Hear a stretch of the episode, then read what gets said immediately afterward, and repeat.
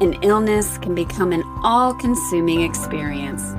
Hi, and welcome to I Am Not My Pain podcast. I am your host, Melissa, a chronic pain sufferer for over 20 years, and I know firsthand how pain can easily take over your life and isolate you from others.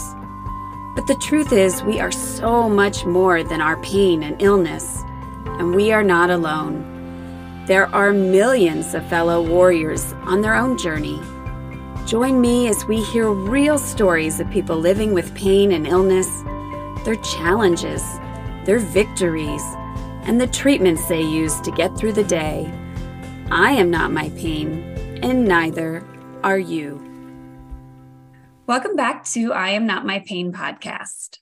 Having a chronic illness can make anyone feel different than their peers. It doesn't matter how old one is, but as adults, we have the ability to make our own health decisions, try to find forums for support, and better comprehend our own symptoms and our own feelings. The truth is, many of the chronically ill develop symptoms or even diagnosed with their conditions during their childhood. So, what is the experience like to manage illness as a child? And how does a child cope when his or her life looks different than their classmates and their healthy siblings? How might a child handle the treatment and going to a doctor? And how does having a chronic illness as a child translate to having the condition as an adult? To share her experience is my amazing guest for today, Elianna. Elianna's pain started when she was in the fifth grade after she fractured a growth plate. After two years of wearing a boot and walking on crutches, a rheumatologist diagnosed her with CRPS and later fibromyalgia. She began different treatments, but found herself resisting. The pushback stemmed from her diagnosis of ODD, oppositional defiant disorder, when she was in the first grade. As Elianna got older, she was also diagnosed with chronic fatigue syndrome, migraines, chronic hip bursitis, and a rare digestive issue called dumping syndrome. Because of her childhood, Elianna says she found her own way to manage her pain as an adult. Elianna is now a paid volunteer EMT, as well as has several other volunteer jobs. Elianna, thank you so much for coming on the show. No problem. Yeah. And why don't you share a little more of your story and as well as the symptoms you currently manage? Okay, so as you already said, I was diagnosed fairly quickly so it was really only about two years as opposed to significantly longer that I've heard most people have dealt with it. Mm-hmm. So I was diagnosed after a fracture that never really healed properly. And then later on, I was diagnosed with fibromyalgia on top of the CRPS.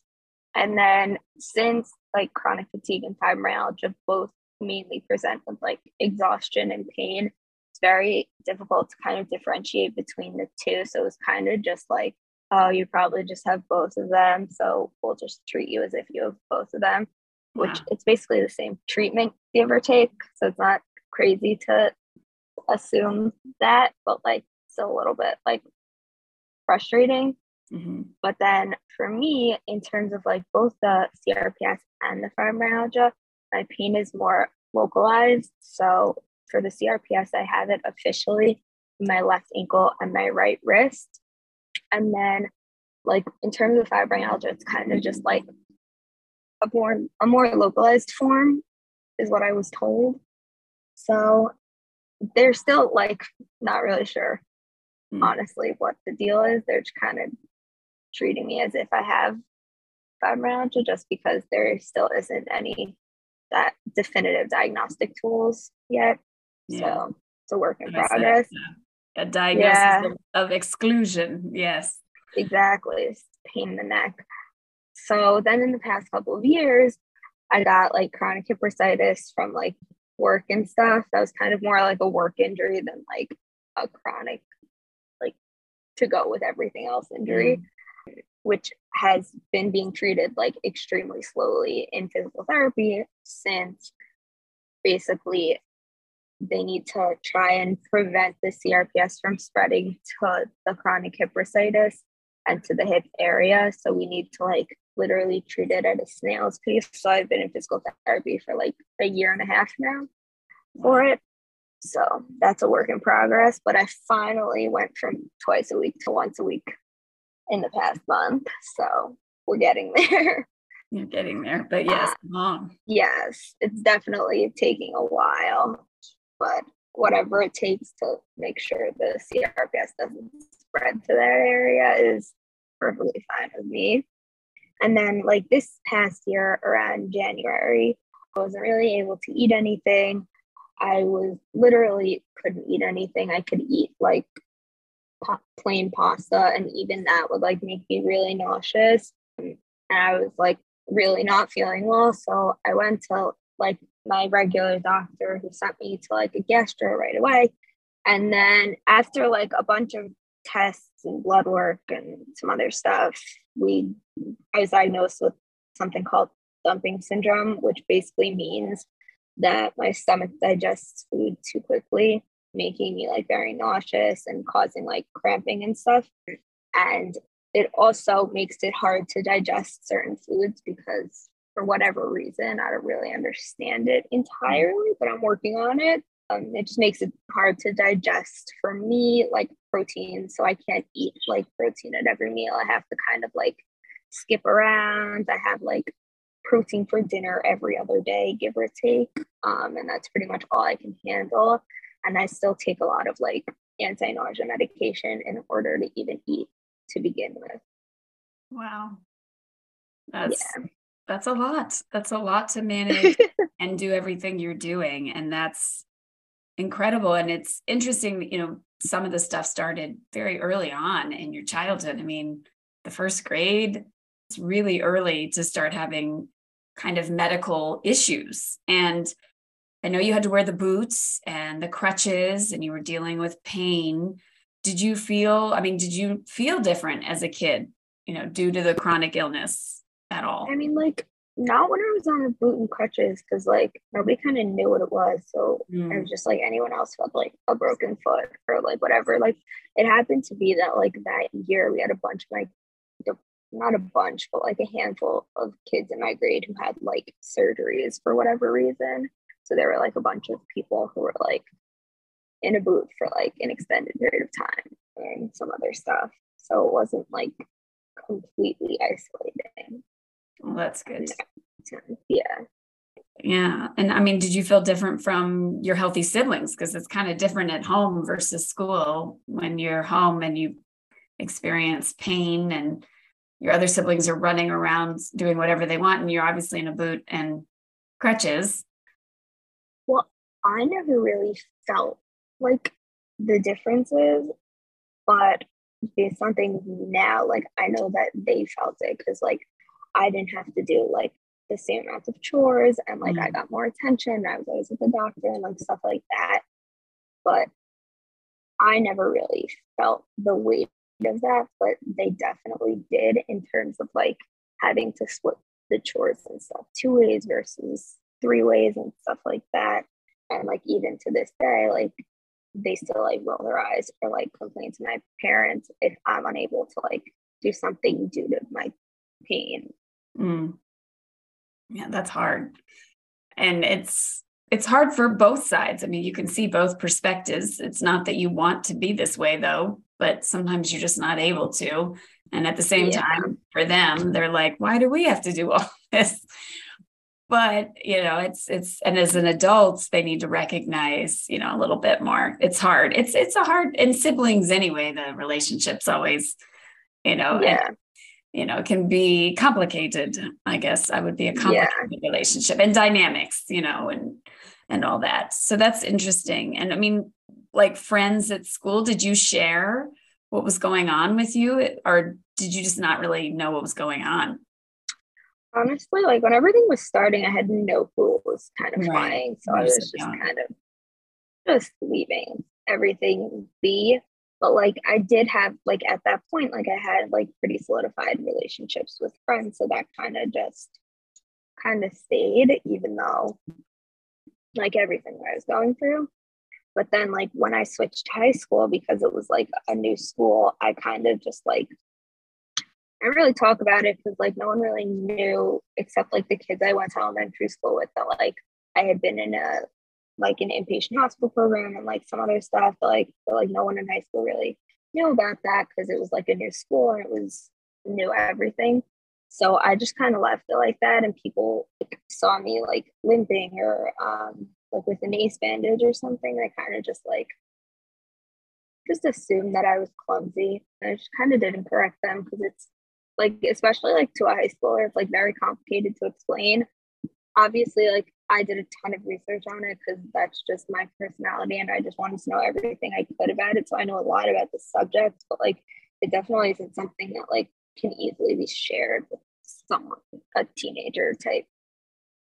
But then like at this point I'm kind of pretty open about things, but it pretty much depends on like the circumstance. Like for job interviews when you have to like self-identify with like a disability or whatever, I usually like the client I like I just check like I don't want to disclose that information instead of like checking yes or no because like even though yes legally they're not allowed to like do anything they're not allowed to not hire you because of the disability i still believe in like the back of my mind that like there's always that kind of stigma of like oh this person's not going to be able to work as hard and like this person's just kind of going to be taking off all the time and like it's just, so i'd rather i rather just like kind of keep it to myself until i get to, to like a solidified place in that relationship right so you feel like they know who you are without that label or in a way. Yeah, basically. They know that you'll work hard and you're going to keep up with them,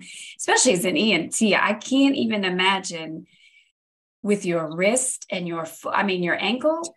How do you? And do also, I'm right hand dominated. So remember that. So, like, it's also, so like, I wear a brace whenever I'm working for my wrist because they're kind of unsure at this point if it's tendonitis or CRPS or both mm. or whatever. So we're just kind of treating it as both at the moment. So like because I'm like lifting patients and like I'm doing active things and I'm not just kind of sitting there doing nothing, I wear a brace like whenever I'm doing stuff that like could potentially injure me in my wrist. So mm-hmm. like I mm-hmm. get extra support.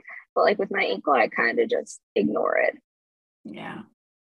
That's that's incredible that you can do that and it's interesting uh, that what you said about marking, you know, you don't disclose it because I have a lot of people on this podcast that work with chronic illness and they said, I've had a little bit of both. You know, I've had where they said, absolutely not, never said it, never would tell them. I would shut my door, lay on the floor, and they would never know because she, a few of them had seen how their employers treated other people that eventually came out with chronic illness or something of that effect. And so they pulled back and were like, nah, I'm not going to say. And other people just like you didn't want to have that label and didn't want the employer to be worried about them in any way. And that's well, also like these were adults, right? So right. like they've been in the workforce a little bit longer. So like they have kind of a steady, a steadier grasp on like the whole thing. And I'm like, I'm really only 21. Like I'm not yeah. so old. I haven't like been working for such a long time. So I'm still kind of like playing around, like depending on like we'll see. Like I don't like disclose everything, but like I still haven't really figured out that kind of my place in that regard. And like there are like a ton of like websites like that offer jobs like people with chronic illnesses, but those are all also geared like not entry level positions. They're all geared to like management positions where like it's a little bit more laid back. Well, it's great for like the majority of people, but then you have people like me who are like looking to enter like into the workforce and like not necessarily like an easy job, just like a job that would have a little bit more leniency. And like there's not something that's really entry level because for entry level, you kind of really have to be willing to do whatever. Yeah. No, you're right. That's so true. I was curious too. I know, you know, going back to kind of your childhood, you said you did, you know, you had ODD and and that definitely made you push back on treatments. I mean, do you think that was the full extent of it or do you think there was more to it? I mean, I can't imagine as a child because luckily I did have a pretty norm like I was a healthy child uh, until I was about 18 And I can't imagine having to go to all these treatments and being poked and prodded and not, I mean, you get what's going on, even like as middle schooler, but you don't fully grasp it. And to go through all that and then be told all the time by your doctors, by your parent, you have to do this. This is what's good for you. This is the next step. I can't imagine that felt good. I mean, I think I would push back a little too as a human being or as just as a child. And you do see that in a lot of children when they have but like in life you're going to push back against anything that'll cause you pain right True. and most of the treatments geared towards crps and other conditions that, that require chronic that are chronic and cause pain generally cause more pain in the short term and in the long term are supposed to cause you less pain but as a child like you, what do you know about long term? You know nothing about long term. You haven't even been in life for a long term. Like, what do you right. know about that? Yeah, just it's just now when you're a kid. It's all about right now. exactly. Like, what do you know about long term? I know this is hurting me now, so why am I gonna do it? Like, in terms of like all of the labels and all of those kinds of things, I honestly like don't really know because this whole thing about like ODD and all of that stuff was only kind of revealed to me recently because mm. I I'm not exactly sure why it was kind of kept secret, like not really secret, but like I don't even know what the right word for that is. Just I only found out about it recently, so I always just thought like something's causing me pain now, and I don't want to do it, so I'm just not going to do it and something stupid, so I'm just not gonna do it. Like stuff like that. I just kind of just thought that was my personality. Like I didn't think it was anything like not necessarily wrong because I don't really consider it as something being wrong with me. I just consider it like that I'm just passionate about stuff I want to do versus stuff I don't want to do. And if it's stupid, like I used to say, like a lot of the stuff we did in like art class was stupid, so I just didn't do it. so, but like obviously that's not harming anyone, but like when I refused to do like schoolwork that was a little bit more complicated. Like I remember like in first grade I had to have like a whole sticker chart and like stuff to like get me to actually do my work, which I think kind of worked. And I honestly don't remember because that was a long time ago. Sure. Um it's amazing what but, our minds can remember, not remember, or what we choose to remember and, and don't exactly. remember as a child, which thank God for it. I mean, it's a blessing in many ways. But I remember you telling yeah. me in the preliminary interview about, I think it was, was it, it wasn't like a pain, uh, it was a clinic of some sort. And you and this other clinic, you were both just like, did not want to do any of the treatments. Oh, yeah. It wasn't like the treatment. It was specifically like yoga. Like we just weren't into it. And like the other people in the program were like 18 and 19, and I was like 14. Wow. Which kind of like I also didn't want to do it, but it was also like I was kind of looking up to these people and they were like, I'm not gonna do it. And they were like, we were all just like giggling the whole time and like just not doing it. So I think that's what you're talking about. We just like weren't into doing the whole yoga stuff. It wasn't like it's never really been my thing. My parents have always wanted me to try it and mm-hmm. stuff like that. It just I like to kind of do things my own way. I like to figure things out for like myself. I don't really like to sit alone with like silence. I'm not like a fan of that kind of thing. Mm-hmm. So I just never really wanted to. I never really thought about it more than just yoga's dumb, so I don't want to do it until like I became an adult. But like now I know I just it's just not my thing. Like I like to do things my own way. Like yoga, you it's kind of like yoga and meditation is kind of not really geared toward a specific type of personality, but kind of it kind of is. It's like you have to kind of be open to it and yeah. as like most people with ODD just in general aren't open to many things like in terms of like both of those like it, it wasn't a combination that worked for me. Well and what what did work for you as a kid for your pain? I mean how did you get through those painful times? Because crps I watched is- a lot of tv tv was your TV. friend. That was um, good, good yeah. distraction. like distraction has always been like what i always leaned on. Like I've always tried a lot. Of, I've tried a lot of different things over the years. Obviously, like I've tried physical therapy. Like ever since like because of everything that happened when I was younger, like as I got older, I tried a lot of those treatments again as more open and in a better place for myself. I mean, they didn't really work, but I did try them with an open mm-hmm. mind, which I think was kind of the point in the long term. So, like, distraction has really only been the thing that worked for me. Mm. But because when you're a child, like, your parents generally have medical autonomy as opposed to yourself, mm-hmm. which is very difficult when you're like a teenager. Like, even as a young, new teenager, it's still like difficult to be like, oh, you basically have no say in what's going on. Like, you're just gonna have to take these medications that like your parents decided are what's best for you. So they like thankfully like for me the first things I tried basically worked. Like I tried I did like a steroid pack and I did like nerve blocking and an SSRI for pain. Like the nerve block and the SSRI I'm still on like to this day. So I'm like working on trying to like get off of them but I'm afraid to because I don't want like everything to come back. So I'm like kind of pushing it off for the moment. But it's definitely in the back of my mind of like playing with them. But I have been on them since seventh grade. So a long time. right. like, it's so hard because it I get it because I've I've been on medicine for a very long time, certain medications, and you are when you are in a balanced or you know semi balanced state you're like well i don't want to mess with it but at the same time i don't want to take this forever.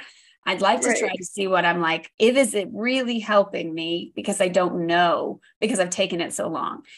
And it is well also originally they thought my stomach issues were like oh. caused by being on these medications long term mm-hmm. because when i was starting so these were the only medications that were able as someone younger than 18 to be able to take.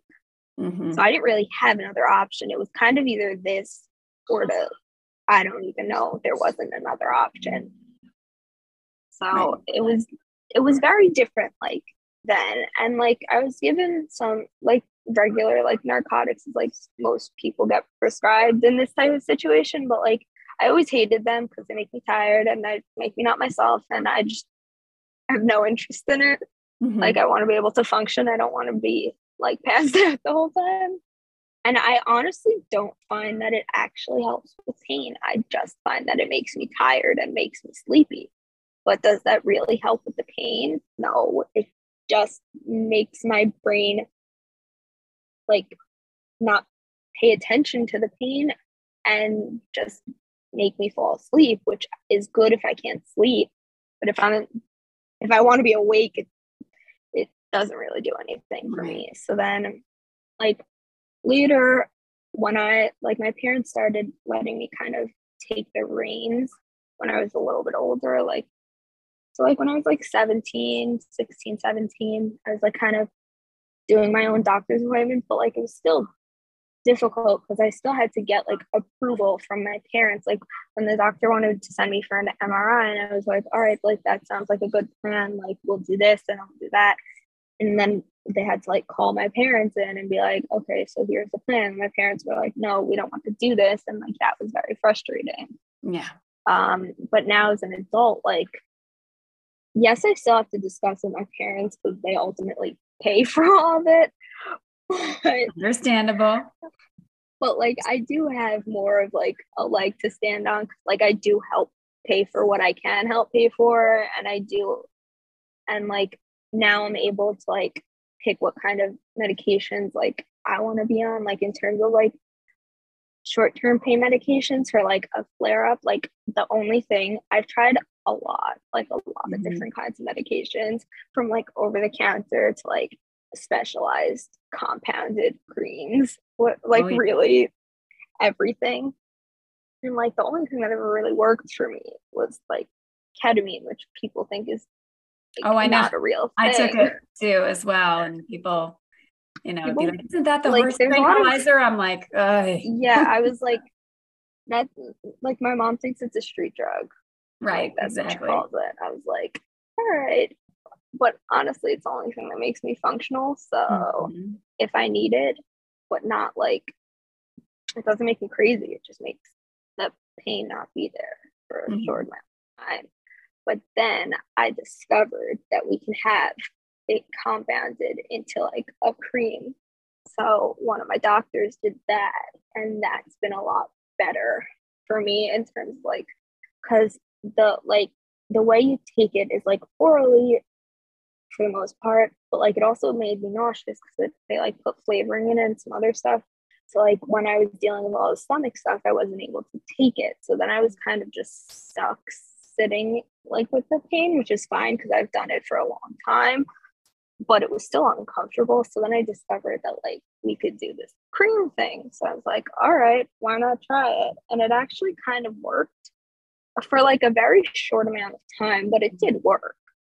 So, I mean, that's kind of what I'm doing now. And then again, like I'll still like always lean on like distraction when I need to, because that's always going to be my fallback plan.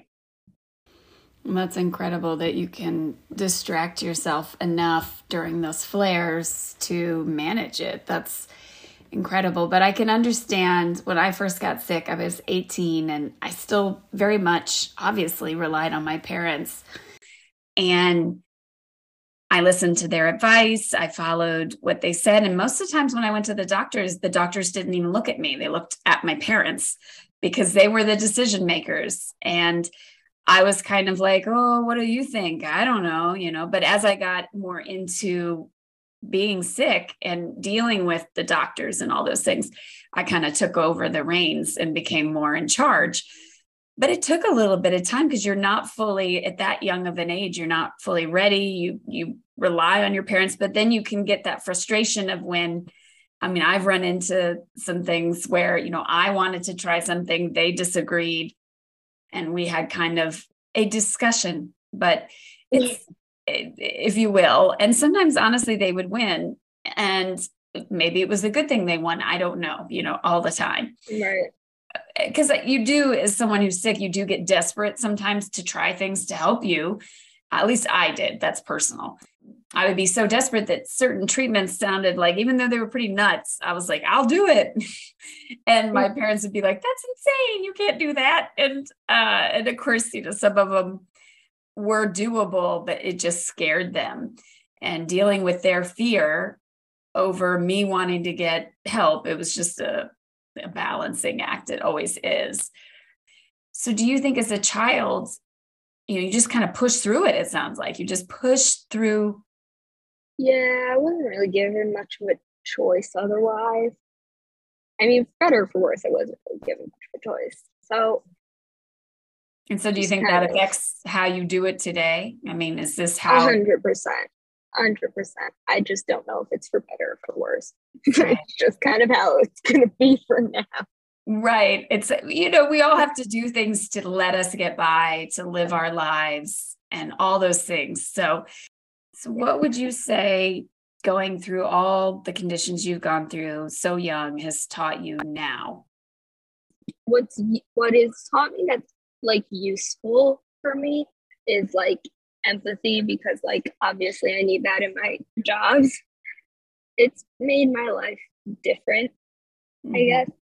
Um, I feel like empathy is probably the biggest one. Well, thank you so much, Elena. This was great. I appreciate you coming on to talk about it. I know that everybody handles pain and chronic illness so differently. So it's great to get different perspectives of how it works for you, what helps you, and how you kind of managed it throughout your life, which it's great that you can kind of find your own way to do it, which is what everybody has to do. We all have our very unique ways to keep going. So thank you for coming on. I really appreciate it. And thank you to my listeners for tuning in. And I hope you tune in next week to our new episode. And remember, you are not alone and you are not to your pain.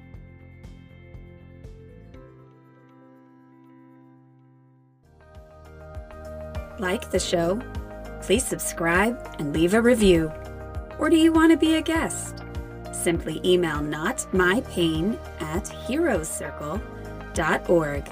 Again, that is not my pain at heroes, H E R O E S, circle.org. Your story matters, and we look forward to hearing from you. Hi, this is Keith. I am a martial arts therapist at the Heroes Circle, a global healing and wellness initiative inspired by the children of kids kicking cancer. Would you like to discover the power of your breath while fueling the purpose of thousands of sick children across the globe?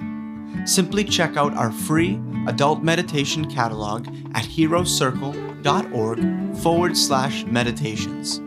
To learn more about our program and our inspirational little heroes, visit our website at heroescircle.org. From all of us at the Heroes Circle, we wish you a wonderful day.